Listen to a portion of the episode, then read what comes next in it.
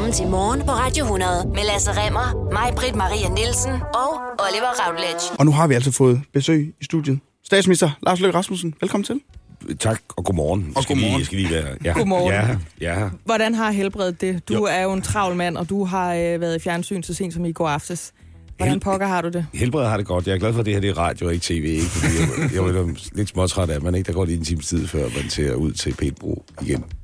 Vi, øh, vi kommer til at klappe til dig, Lars. Det forventer du også, fordi jo mere magt man har, jo mere øh, skal sådan nogen som os gå til dig. Helt vi skal sikkert. igennem det, vi har valgt at kalde det liberale projekt, smøger, autopærer og udlændinge. Klima, det slipper du for her til morgen, fordi vi vil nemlig gerne spørge lidt om, øh, hvor dyrt det skal være at være dansker, hvordan det kan være at være liberal, og hvorfor du ikke har taget et aggregat med, så du kan være rigtig relatable, når du skal Mm. i tv-dueller. Det, skal du, det kan jo være, at, at Lars Løkke Rasmussen har noget i inderlommen. Det kan ved selvfølgelig godt være, Det at du hiver en pose Jeg har en øh, havregryn frem. shot her, jeg lige har Ja. ja. moduleret. Er lige Og lidt morgenmad også. panikvristet et eller andet ja. løs, der sad på bilen på vejen herop. Ja. Ja. Tænkte, jeg skal have tidsspejl med. Men øh, herr statsminister, nu spørger jeg dig. Øh, Anders Samuelsen, han sagde forleden til dig, at citat, du skal blive over ved ham, så I kan skabe vækst sammen. Ja. Hvorfor vil du hellere lægge din øh, liberale venstrepolitik til øh, Mette Frederiksen end til din liberale broder? Altså hvis man kan lide den politik, I har ført de sidste fire års tid, så bliver det vel næppe det samme, hvis vi skifter Anders Samuelsen ud med Mette Frederiksen. Nej, det er jo egentlig heller ikke min plan, men det kan være, det er danskernes plan, ikke? Og så har jeg bare stilfærdigt sagt, at jeg tror måske, at det var bedre for Danmark, at partierne inde omkring midten tog noget ansvar frem for at overlade det til yderfløjene. Hvad enten det er de der fuldstændig vanvittige højreorienterede, som vil deportere mennesker ud af landet, eller det er øh, socialister, som vil føre en, øh, en rød økonomisk politik med, øh, med højere skatter og et fordyret offentligt forbrug. Hvad gør man egentlig, hvis man står med sit valgkort i morgen? Og med den her sammenstemning på midten tænker, det føles ikke så meget som et valg mellem to forskellige politiske projekter, men mere et formandsvalg i det nye socialdemokratisk venstre. Jamen, det er et valg mellem to forskellige linjer. Altså, jeg er liberal, og jeg ved udmærket godt, at pengene skal tjenes, før de kan bruges. Og det er også derfor, at vi fører en politik med skattestop. Vi vil også meget gerne sætte skatterne ned. Vi skal lige finde pengene til det først. Vi holder fast i en stram udlændingepolitik, men i øvrigt også et åbent dansk arbejdsmarked, fordi det er jo den sammenhæng, der skal være, at vi skal have styr på, sådan kan kalde den tilfældige tilstrømning, og så skal vi have den gode arbejdskraft ind, så Danmark bliver rigere. Altså mit projekt er et vækstprojekt, men det går hånd i hånd med, at vi også skal have en velfungerende offentlig sektor. Altså, vi har et slogan, der hedder frihed og fællesskab. Det er, hvad Venstre er. Vi er ikke bare, den enkelte skal klare sig selv. Altså, det er frihed under ansvar, men vi skal også leve i et varmt fællesskab, så længe det ikke er omklamrende. Så det er en balance her, ikke? Den balance, øh, Lars Løkke Rasmussen, den har vi tænkt os at udfordre dig en lille smule på i løbet af morgenen, fordi vi har faktisk også lidt svært ved at forstå det der med, hvordan man kan øh, finde 69 milliarder til velfærd, som kan konkurrere med Mette Frederiksens 69 milliarder, men uden skattestigninger. Kan du forklare os det? Det kan jeg godt, altså, og det er jo så det der berømte røde rum, og jeg tror, vælgerne sidder derude og tænker, hvor, hvor fanden ligger det der røde rum, ikke? Og man ser for sig sådan en Joachim Fernand øh, pengetank. Mm. Øh, og der er det bare vigtigt at huske på, at det er jo en funktion af den politik, der bliver ført. Det er jo fordi, vi har ført en politik, hvor vi nu har rekordhøj beskæftigelse. Det laveste antal danskere på offentlig forsørgelse siden 1987. Det laveste antal asylansøgere i 10 år, og dobbelt så mange, som da jeg blev statsminister, er jeg arbejdede tjener deres egen penge efter tre år. Det er jo det, der gør, at der er et plus øh, på kontoen. Og det er der, så længe vi fører den der politik, og derfor har vi det her råderum. Men, men, men det er ikke alle, der kan gå ned i det, fordi hvis man fører en anden politik, hvor man øh, tredobler skatterne på virksomheder, der skal generationsskiftes, og, eller lemper udlændingepolitikken, så smuldrer mønterne dernede, ikke? Når du taler om uh, mønterne smuldrer, må jeg stille et hurtigt spørgsmål her om det. Du er tidligere sundhedsminister. Vi bruger flere og flere penge på sundhedssektoren. Danskerne har en oplevelse af, at servicen er dårligere og dårligere, og oplevelsen, når man er indlagt for eksempel, eller pårørende til nogen, der er indlagt, er væsentligt øh, ringere efterhånden, som årene skrider frem. Fanden stiller vi op med det? Hvis flere penge ikke er løsningen, hvad gør vi så med for eksempel sundhedssektoren? Jamen, flere penge er ikke hele løsningen, men i øvrigt vil jeg lige anholde det der med, at det hele skulle være dårligere. Altså, så sent som i forgårs, der mødte jeg en mand, der kom ind til mig, han var kraftdiagnostiseret for snart to år siden af noget, som han fik at vide, det dør du af inden for et år. Han er stadig i live og fuldstændig optimistisk, fordi han går til alternativ behandling inde på Herlev sygehus. Og på mange steder, så har vi løftet kvaliteten af vores sundhedsvæsen, men det er der under enormt pres, fordi vi kan mere, fordi der bliver flere ældre. Og derfor skal der investeres flere penge, men vi skal også lave ting om. Og det er jo derfor, vi har foreslået, og faktisk aftalt før valget, at vi skal bygge det nære sundhedsvæsen op. Ikke? Nu har vi investeret i supersygehuse, samlet specialerne, overlevelsen på de alvorlige sygdomme er, er forbedret, men, men det vælter øh, i lyset af flere kronikere, flere ældre, medmindre vi bygger det nære sundhedsvæsen op. Det er flere sundhedshuse, det er et bedre samarbejde mellem læge, kommune og sygehus, det er flere akutberedskaber, det har vi en plan for. Statsminister Lars Løkke Rasmussen, du bliver hos os frem mod klokken halv otte.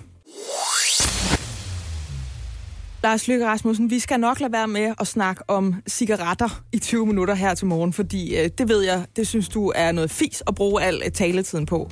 Men vi er nødt til at berøre det alligevel, fordi I i Venstre har jo lavet en plan på ni punkter, som skal komme et stigende antal unge rygere til livs, og altså sikre, hvis det står til jer... Så faktisk en- holde det med live, var tanken jo. en, Ja. ja. Men, ja, ja, det kan man sige, det kan. Ja. man sige. Øh, men i hvert fald sikre en røgfri generation i 2030. Øh, og den plan, den dikterer blandt andet, at en pakke cigaretter skal koste 60 kroner.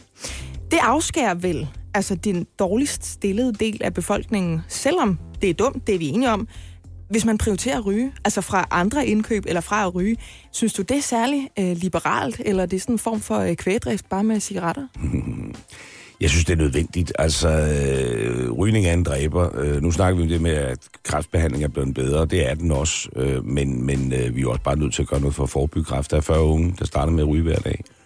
Og helt ærligt, altså, det er billigere at starte med at ryge i dag, end det var dengang jeg gjorde det. Altså, det er det. Og, og, og det går simpelthen ikke. Det er vi nødt til at gøre noget. Er du selv stoppet? Nej, og det er jo bare et levende bevis på, at det er sværere at stoppe, end at lade være med at begynde. Det er også det, jeg har messet til alle mine tre børn, og ingen af dem er startet. Jeg har sagt, I skal ikke gøre, som jeg gør. I skal lytte til mig af erfaring, fordi det er svært at stoppe, når man først er gået i gang. Og Men derfor altså- skal man ikke gå i gang. Venstre, Danmarks Liberale Parti.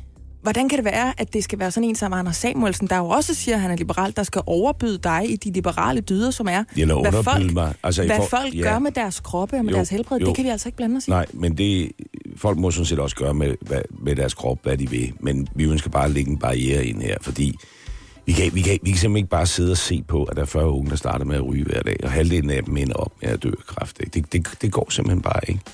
Så Så det liberale Venstre kender sine grænser ved, ved Jamen, unge, der men starter der er der mange steder, vi tilhedder det heller ikke, øh, hvad hedder det, heroin, eller der er der mange steder, hvor vi som samfund går ind og sætter en, en, en grænse, og det er jo sådan dilemmaet i den virkelige verden, at jeg går ind for personlig frihed, så længe det ikke går ud over andre. Det er mit udgangspunkt. Men går det ud over andre, hvis jeg dør af lungekræft om 30 år?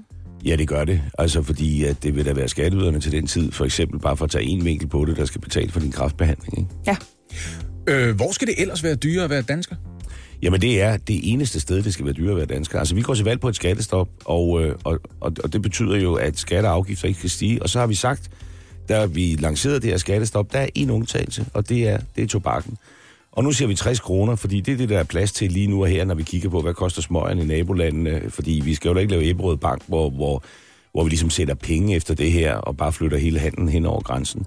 Men der ligger jo det i det, at vi sådan set gerne så, at det blev endnu dyrere. Altså, og, øh, og vi vil også kæmpe ude i Europa for, at vi, øh, at vi løfter priserne generelt. Det er altså den eneste grund til, at smøger for eksempel ikke skal være dyrere. Det er, at, at der er også noget, som hedder, så bor der bare i Padborg, smutter lige over på den Ja, anden side. 60 kroner, det er sådan cirka der. Altså, det giver stadigvæk et lille plus til statskassen, mellem omkring, tror jeg, en 400 millioner kroner, måske, som vi så har sagt, at vi gerne investere i sundhedsvæsenet.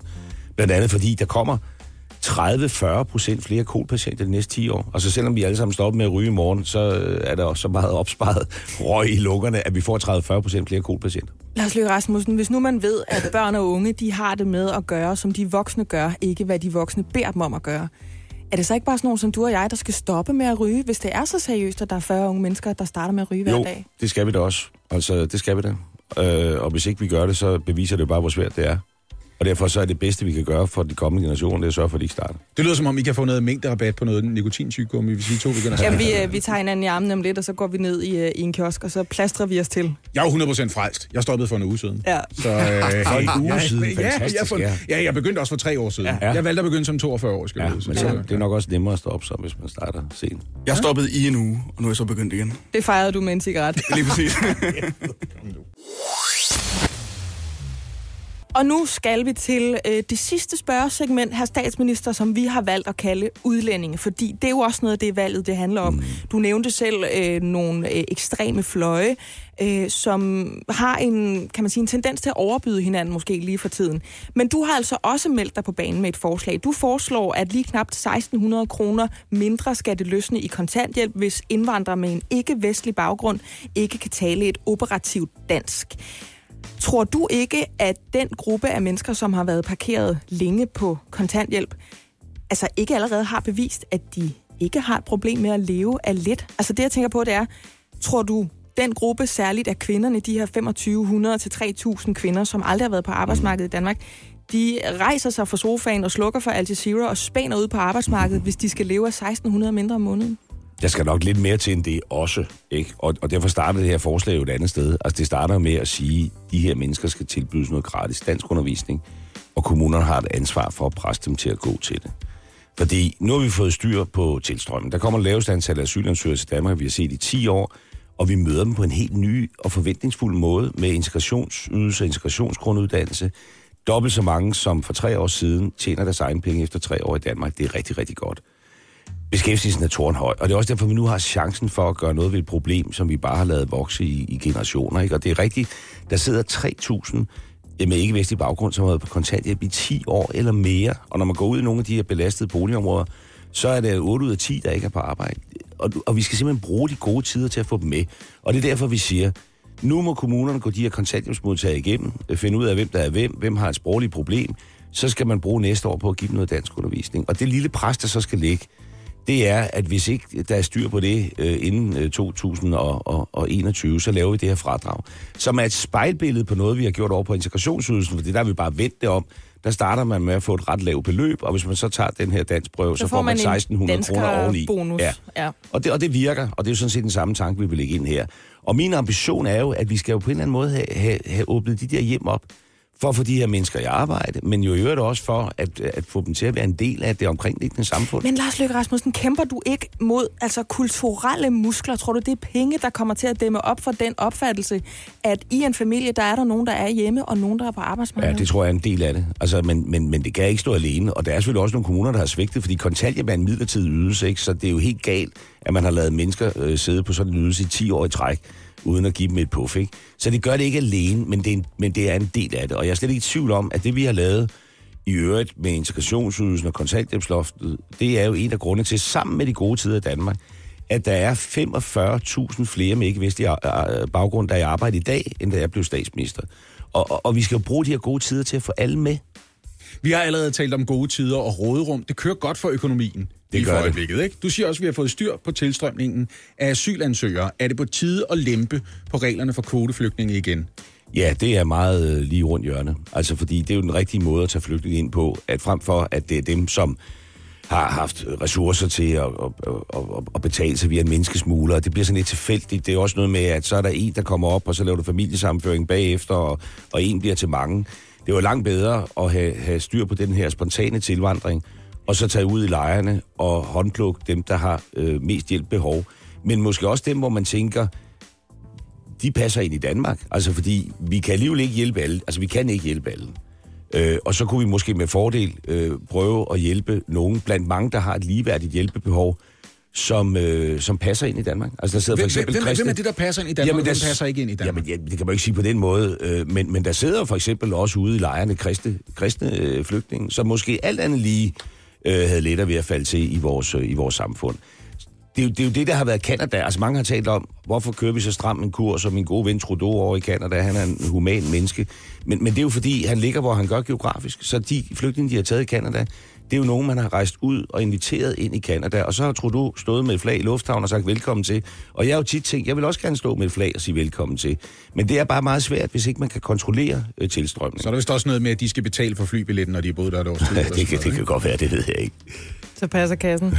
Lars Løkke Rasmussen, jeg er glad for, at vi hverken har haft øh, teglsten eller er blevet beskyldt for at have bestukket publikum her, mens vi har fået lov til at snakke med dig her til morgen. Øh, rigtig god valgkamp. Det bliver spændende at se, hvordan det ender i morgen. Og tak, fordi du kom forbi os her i dag. Tak fordi jeg måtte komme. Morgen på Radio 100 med mig, Britt Maria Nielsen, Lasse Remmer og Oliver Routledge.